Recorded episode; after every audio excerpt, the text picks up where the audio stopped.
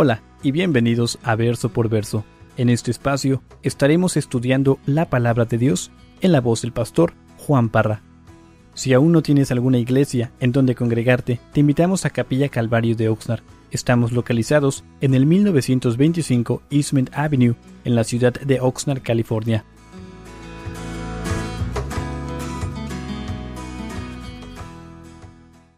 Mateo capítulo 17. ¿Están todos ahí, hermanos? Hermanos, no hay como, como estudiar la palabra de Dios. Y, lo cierto es de que cuando llegamos a la iglesia vemos, vemos variedad concerniente a, cada cristiano. Todos somos distintos, nadie es igual. Es, la hermosura del Hijo de Dios, de la hija de Dios, de que Dios nos ha creado únicos. Todos formamos el cuerpo de Cristo, tenemos nuestra función y, y es algo que a veces me asombra no a veces, siempre, de cómo Dios puede tomar distintas personalidades dentro de la iglesia y, usarlas para su honra y su gloria. Pero creo que todo cristiano debe anhelar, reflejar la gloria de nuestro Dios. En la palabra de Dios vemos de que Moisés pasó 40 días y 40 noches cerca de Jehová. Y dice la palabra de Dios que cuando bajó del monte Sinaí, su rostro resplandecía. Sabemos de que cuando la iglesia iniciaba y crecía, los apóstoles necesitaban ayuda. Por tanto, buscaron hermanos, dice la palabra de Dios, llenos del Espíritu Santo, llenos de sabiduría, llenos de fe. Uno de estos hermanos a los cuales escogieron se llamaba Esteban. Cuando Esteban fue apedreado, se dice que su rostro resplandecía, que su rostro era como el de un ángel. En el libro de los Hechos tenemos a Pedro, el cual vamos a estar viendo en esta noche. Y dice que Pedro estando con Juan sanaron a un cojo de nacimiento. Y después de esta sanidad dice que fueron encarcelados, fueron encarcelados y fueron llevados al concilio. Y dice la palabra de Dios que el concilio podía ver el denuedo en estos varones. Y no solamente el denuedo de ellos, sino que también podían ver que ellos habían estado con Jesús, que ellos habían estado con Jesús. Hermanos, hermanos qué hermoso que la gente pueda decir de nosotros, hay algo diferente de este, de este, de este personaje, algo distinto. Cuando pasamos tiempo a los pies del Maestro, somos transformados, somos transfigurados. La gloria de nuestro Dios literalmente se nos pega, hermanos, se nos imparte. Y yo les pregunto en esta tarde, ¿quieres de esa gloria? ¿Cuál es el anhelo de tu vida? ¿Realmente quieres brillar para la honra y la gloria del Señor? ¿Quieres, quieres ser diferente? Y si es así, ¿qué tanto estás haciendo? para lograrlo? ¿O será que estás satisfecho, satisfecho contigo mismo, con tu personalidad? La palabra de Dios dice, no te conformes a este mundo, sino sé transformado. Sé transformado mediante la renovación de tu mente. Hermanos, necesitamos la mente de Cristo. Esto significa que debemos aprender, debemos aprender a pensar y a percibir como Cristo. Debemos enfocarnos en lo eterno y no en lo temporal de esta vida. La mente de Cristo busca avanzar el reino de Dios y no el nuestro. El Salmo 86, verso 11 dice, enséñame, oh Jehová, tu camino, caminaré yo en tu verdad. Hermanos, mi deseo es de que esa sea la oración de cada uno de nosotros, de caminar en los caminos de Dios. En esta, en esta tarde vamos a ver la gloria de nuestro Señor Jesucristo, algo bello, algo hermoso. Así es que si están ahí, Mateo capítulo 17, ¿están listos? Y dice así, seis días después, Jesús tomó a Pedro, a Jacobo y a Juan su hermano, y los llevó aparte a un monte alto.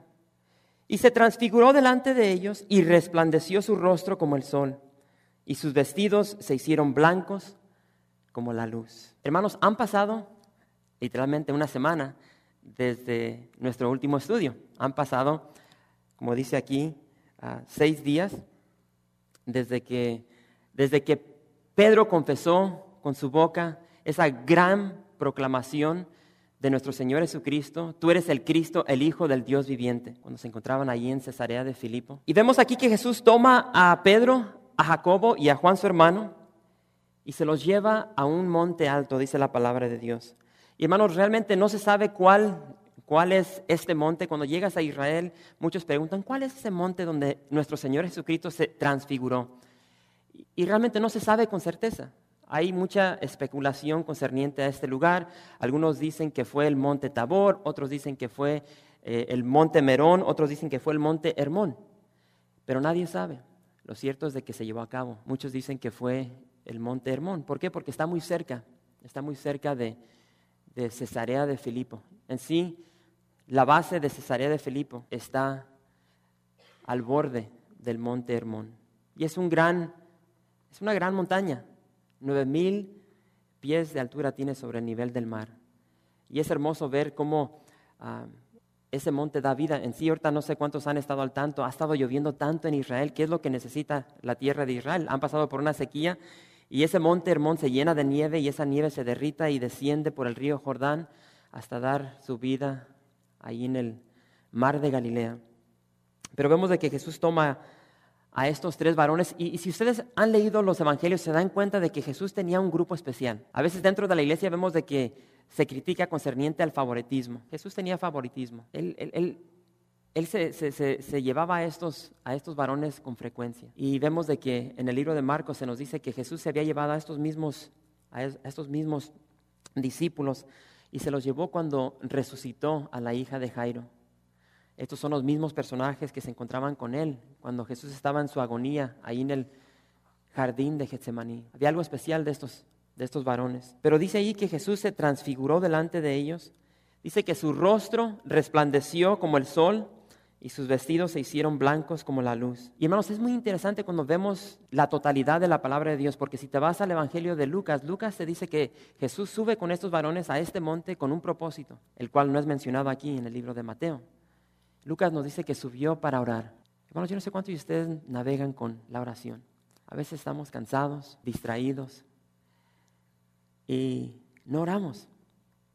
Incluso un hermano me dijo, hey pastor, estabas bien dormido roncando este viernes por la mañana. La mera verdad no sé, porque estaba dormido. Es difícil a veces buscar el rostro del Señor. Y hacemos o ponemos tantas excusas por el cual no lo hacemos. Pero aquí se nos dice de que Jesús subió con estos varones para orar, para buscar la presencia de su Padre. Y fue en ese momento donde Jesús está buscando la intimidad de su Padre que dice la palabra de Dios que Jesús se transfiguró. Y hermanos, la palabra transfiguró en el griego es la palabra metamorfo. Para nosotros en el castellano esta palabra se traduce como metamorfosis. Y ya hemos tenido estudios concerniente a esto, pero hermanos, esta palabra significa un cambio total. Un cambio total que proviene de adentro hacia afuera. Y el día de hoy, hermanos, ve la tele, ve las revistas, el ser humano se quiere transformar, pero se quiere transformar de afuera solamente. Maquillaje. Hermanos, ¿nunca han entrado a tiendas como Macy's? Bueno, yo sé que las hermanas sí. Donde, hermanos, tienen paredes, y no estoy bromeando, paredes del tamaño de este santuario, donde hay diferentes tipos de maquillaje. Y, y, las mujeres entran y se vuelven locas. Ven tantas cosas si vas a Macy's en especial, a mí me encanta ahí porque huele tan hermoso. Los perfumes, el maquillaje, incluso tienen así como sillitas donde te sientas y, gratis vas, te sientas y te empiezan a hacer tu makeover y sales distinta a como entraste. El exterior, nos transformamos. La vestimenta, un corte de pelo, incluso el día de hoy, cirugía plástica. ¿No te gusta el tamaño de tu nariz? Te la recortas. ¿No te gustan las orejas? Bueno, sí, y distintas partes del cuerpo se pueden amplificar o desamplificar, no sé si es la palabra desamplificar, pero crecer o hacerlas más pequeñas. Estás un poco sobrepeso, te meten una aspiradora y te sacan el gordo, ¿sí? Pero hermanos, ¿qué del corazón? ¿Qué del corazón? No hay una operación para cambiar el corazón. El único que lo puede cambiar es, es Dios. Dios dice que Él puede tomar ese corazón de piedra y transformarlo en uno de carne. Pero vamos a hablar un poco más de eso después. Pero vemos de que Jesús sube a este monte y se transfigura. Y hermanos, realmente vemos esto y decimos, wow, qué, qué, interesante, cómo me hubiera gustado estar ahí. Pero hermanos, eso no fue el milagro. El milagro era de que Jesús día con día, hora tras hora, mientras Él estuvo sobre la faz de esta tierra, Él pudo detener esa gloria. Su carne era el velo que, que detenía esa gloria que Él era, que Él poseía que saliera. Pero vemos de aquí que en este momento Él quita el velo y resplandece lo que realmente es la persona de Jesús. Esta gloria no fue como la de Moisés. Sabemos de que Moisés sube al monte por 40 días, Él está en la presencia de Dios. Cuando desciende, dice que su rostro brillaba, pero solamente reflejaba la presencia de Dios. Y si lees en el libro de Corintios, dice que, que Moisés tuvo que usar un velo. ¿Por qué? Porque esa gloria iba descendiendo iba disminuyendo, no era permanente, no como nuestro Señor Jesucristo. Jesús es gloria, es su naturaleza. Pero veamos quiénes van a aparecer aquí en esta reunión. Verso 3. Dice, y aquí les aparecieron Moisés y Elías hablando con él. Entonces Pedro dijo a Jesús, Señor, bueno es para nosotros que estemos aquí. Si quieres, hagamos aquí tres enramadas, una para ti, otra para Moisés y otra para Elías. Aquí vemos de que a esta fiesta gloriosa, hermanos, aparecen dos, dos varones. Aparece Moisés, el dador de la ley, y aparece Elías, el primer gran profeta del Antiguo Testamento. Y hermanos, ellos llegan con un propósito. Ellos llegan para fortalecer a Jesús. Hermanos, recordemos que Jesús está, se cree, cerca de su muerte. Seis meses retirado de ser colgado en un madero, crucificado, escupido, golpeado por ti y por mí, por el pecado de la humanidad. Y en esta transfiguración llegan estos dos varones, de acuerdo a los, a los evangelios, y dicen que llegan para fortalecer a Jesús. Pero, hermanos, hay tanto que se puede decir de estos versos, pero tenemos que recortar todo. Pero les mencioné el viernes que quería compartir con, con, ustedes algo especial, tan siquiera para mí, concerniente a lo que estoy viendo aquí. Y eso es de que si aparecen estos dos personajes y trata de, de visualizar esta historia, Jesús está en este monte, de repente llega Moisés y Elías y tan siquiera no vemos una presentación. No se nos dice que Jesús dice, Pedro, nos vamos a enfocar en Pedro, Pedro, mira, este es Moisés, este es Elías. Pero dice la palabra de Dios que los reconoció. Y vemos de que Moisés y Elías no están muertos, están vivos. Hermanos, muchos de nosotros no pensamos en, el día de nuestra muerte, pero vamos a morir. Y muchos de ustedes aquí ya han perdido a seres queridos. Bueno, no perdidos, se nos han adelantado. Y saben una cosa, yo no sé ustedes, pero yo sé que cuando yo llegue al cielo, ya les dije el viernes, yo pienso que yo voy a volar y voy a gozar de, esa gran bendición, pero algo que yo estoy anhelando es de llegar al cielo y poder ver a esos personajes del Antiguo Testamento. Bueno, yo quiero llegar al cielo, me quiero sentar con Job y platicar con él, con Elías. Quiero sentarme con David, con Salomón, preguntarle a Salomón, Salomón, ¿por qué te gustaba tanto el oro? Con Pedro, yo no sé si ustedes han hablado sobre eso. Eh, la semana pasada hablamos con nuestros hijos y, les preguntaba eh, con quién les gustaría platicar eh, en el cielo. Y no recuerdo, uno de nuestros hijos dijo con, con Jonás. Yo quiero preguntarle a Jonás cómo se sintió estar adentro de la panza del pescado. Pero va a llegar ese día, hermanos, donde vamos a estar en el cielo y vamos a ver estos personajes. Vamos a ver a esos seres queridos, tal vez un esposo, una esposa, un hijo, una hija, que ya están ahí. Y se ha dicho que el cielo se hace más real sabiendo de que ya hay un ser querido ahí que nos está esperando. Leí una historia de un, de un varón de, eh, de cómo él compartía su anhelo, su deseo de ya partir, porque él decía de que él ya tenía más seres queridos en el cielo, más amistades en el cielo que aquí en la tierra. Ya quería partir y estar con ellos. Bueno, otra cosa que quiero que veamos aquí, hermanos, es de que Pedro rápidamente sugiere algo. Ya hemos visto de que Pedro mete la pata. Siempre vemos a Pedro metiendo la pata. Y aquí vemos de que a pesar de que está medio dormido, porque si, una vez más, si leen todos los evangelios se van a dar cuenta de que estos tres estaban más dormidos que despiertos cuando esto sucede. Dice que el sueño les cargaba. Entonces ellos están aquí, Jesús se transfigura, ven la gloria de Dios, de repente aparecen estos dos personajes increíbles del Antiguo Testamento. Y Pedro dice, tío, ¿qué? ¿por qué no hago tres enramadas? Tres casitas aquí. Una para ti, Jesús, una para ti, Elías, y una para Moisés. Hermanos, Pedro se quería quedar ahí. Para los varones, yo no sé ustedes ahora que estuvimos en el retiro, yo cuando voy a estos lugares ya no quiero descender. Eh, la gloria del Señor es tan hermoso, tan hermosa. Subes a la montaña, estás ahí tres días, nomás recibiendo de la palabra en oración, nada de la ciudad, tu vida se llena ya no quieres descender. Pedro ya no quiere descender del monte. Señor, vamos a quedarnos aquí, en la presencia de tu gloria. Pero él no sabe que tiene que descender. En el valle, hermano, nos vamos a dar cuenta el próximo domingo. Va a estar la multitud esperando, las necesidades, el pecado. Pero aquí abre la boca y dice, Jesús, ¿por qué no hago tres enramadas? Una para ti, una para Moisés y una para Elías. Y como les dije, vuelve a meter la pata. ¿Por qué? Porque Jesús no se puede comparar con Moisés, no se puede comparar con Elías. Y vemos de que, de que Pedro pone en el mismo plano a Pedro, perdón, a Moisés y a Elías. Y lo interesante es de que mientras él aún está hablando, Dios el Padre desde el cielo lo interrumpe. Y fíjense lo que dice.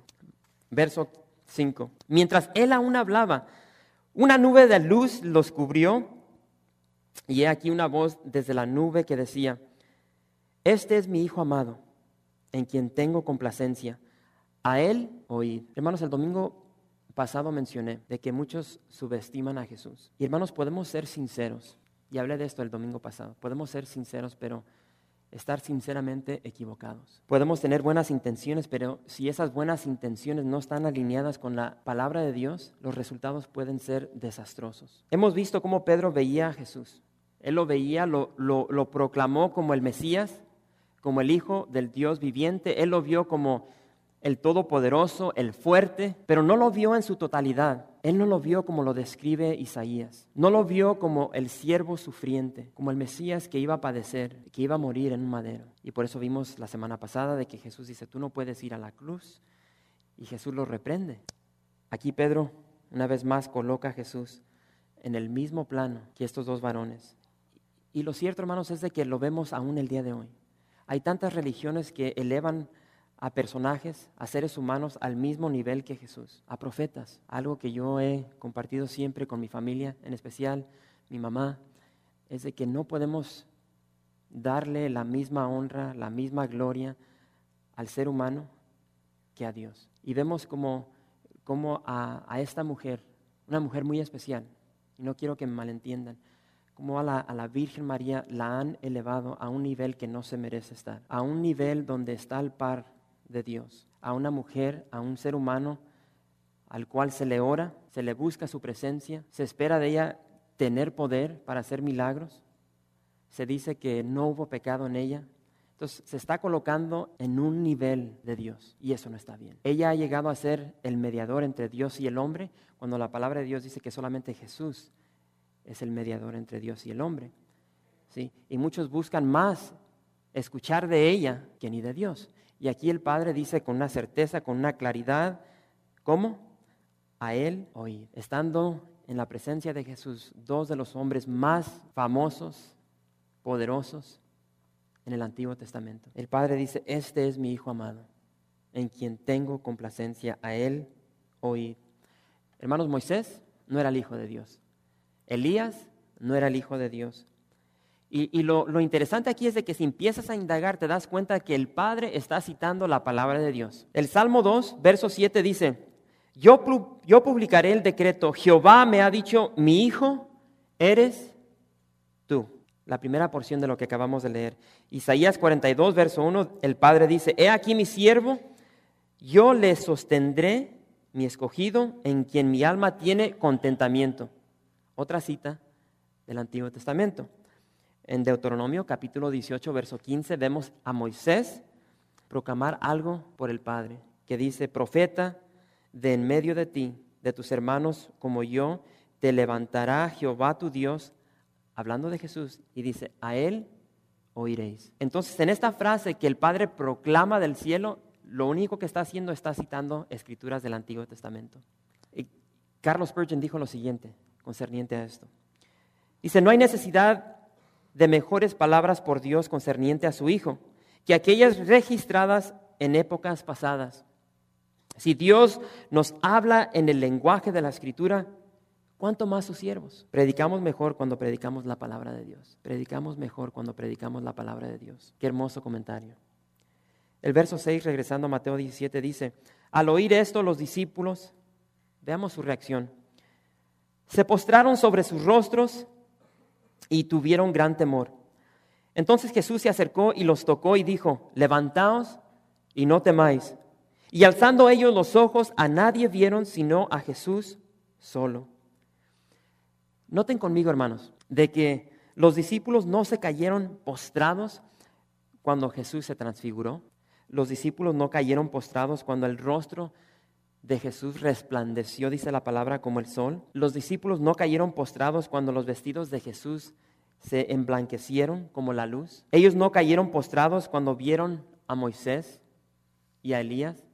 Ellos no cayeron postrados cuando la nube los cubrió. Los discípulos cayeron postrados cuando oyeron la voz de Dios. Cuando oyeron la voz de Dios. Es interesante ver que la voz de Dios los aterrorizó, mientras la palabra de Dios los restauró. Muy interesante. Hermanos, en la palabra de Dios, la voz de Dios es descrita como voz de trompeta, es descrita como muchas aguas, estruendo de muchas aguas. La voz audible de nuestro Dios es majestuosa, es potente. Pero hermanos, aquí estamos hablando solamente de su voz. Imaginen su presencia. Imaginen la gloria de la presencia de Dios. Es por eso que nosotros no podemos estar en la presencia de Dios. Es por eso que la palabra de Dios dice que ningún hombre puede ver el rostro de Dios y vivir. Hermanos, recuerden esto. Dios es justo. Y porque Él es justo, su justicia demanda justicia. Nosotros sin Dios estamos destinados a una muerte eterna, a una eternidad sin vida, sin esperanza, a una eternidad oscura. Eso debe aterrorizarnos. Pero cuando escuchamos y creemos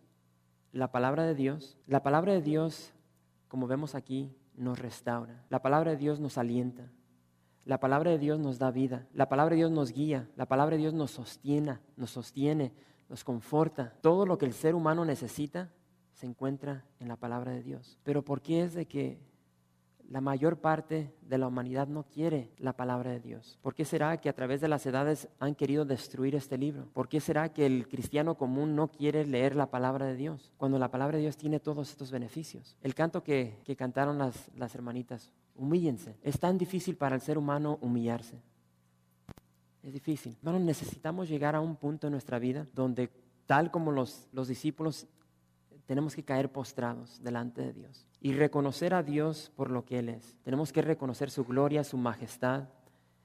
Tenemos que caer postrados, tal como los discípulos, en humillación. Y cuando hacemos eso, cuando reconocemos quiénes somos delante de Dios y nos humillamos y buscamos perdón, buscamos restauración, es cuando escuchamos estas palabras tan hermosas de parte de Dios. Levantaos y no temáis. Alza tus ojos y ve a Jesús. Alza tus ojos y ve a la persona de Jesús. Donde quiera que estés, cualquiera que sea tu situación, tu necesidad, alza tus ojos y ve a Jesús. Y velo por lo que Él es. Escuchen estas palabras una vez más de Carlos Spurgeon. Dijo, a pesar de que los discípulos solo vieron a Jesús, era más que suficiente. Jesús es lo suficiente para el presente. Jesús es lo suficiente para la eternidad. Jesús es lo suficiente para vivir y para morir para Él. Él oh, mira a Él. Aunque sea solo Jesús, aunque Moisés te condene y Elías te alarme, Jesús es más que suficiente para consolarte, Jesús es más suficiente para salvarte. Y esa es la verdad, hermanos. Y llegamos a la finalidad de lo que es la palabra de Dios y Jesús dice, he aquí, yo estoy a la puerta y llamo. Jesús te está llamando cada segundo, cada minuto, cada hora, cada día. Él está tocando la puerta de tu corazón y toca. Está en ti, está en el ser humano, en el ser humano, si va a abrir la puerta. Y dice la palabra de Dios que cuando se abre esa puerta y oye la voz de Dios, dice, entraré a Él y cenaré. Yo quiero terminar en esta noche dando esa invitación. No sé cómo llegaste en esta, en esta tarde. Yo no conozco tu necesidad. Puede ser que en esta noche estás aquí y estás viviendo en pecado. Eres cristiano, pero te, te has desviado. Has, has seguido tu propia voluntad, tus propios deseos, tus propios anhelos. Has buscado expandir tu propio reino y no el de Dios. Tal vez estás aquí y, y como padre estás fallando miserablemente, como madre. Y Dios te ha hablado, Dios te ha estado hablando y te ha dicho, tienes que cambiar el curso de tu vida. Como padre, tal vez como madre, como esposo, como esposa. La solución es fácil. Levanta tu mirada y ponla en Jesús. Gracias por visitar calvariooxnar.org. En este sitio web podrás encontrar información fresca cada semana como los servicios previamente grabados, los cuales están disponibles para ti para que los puedas escuchar en cualquier momento. Estamos seguros que este material será de gran edificación espiritual para tu vida y para tu familia. La visión de Capilla Calvario de Oxnard es ser como Jesús, aprendiendo y viviendo la palabra de Dios.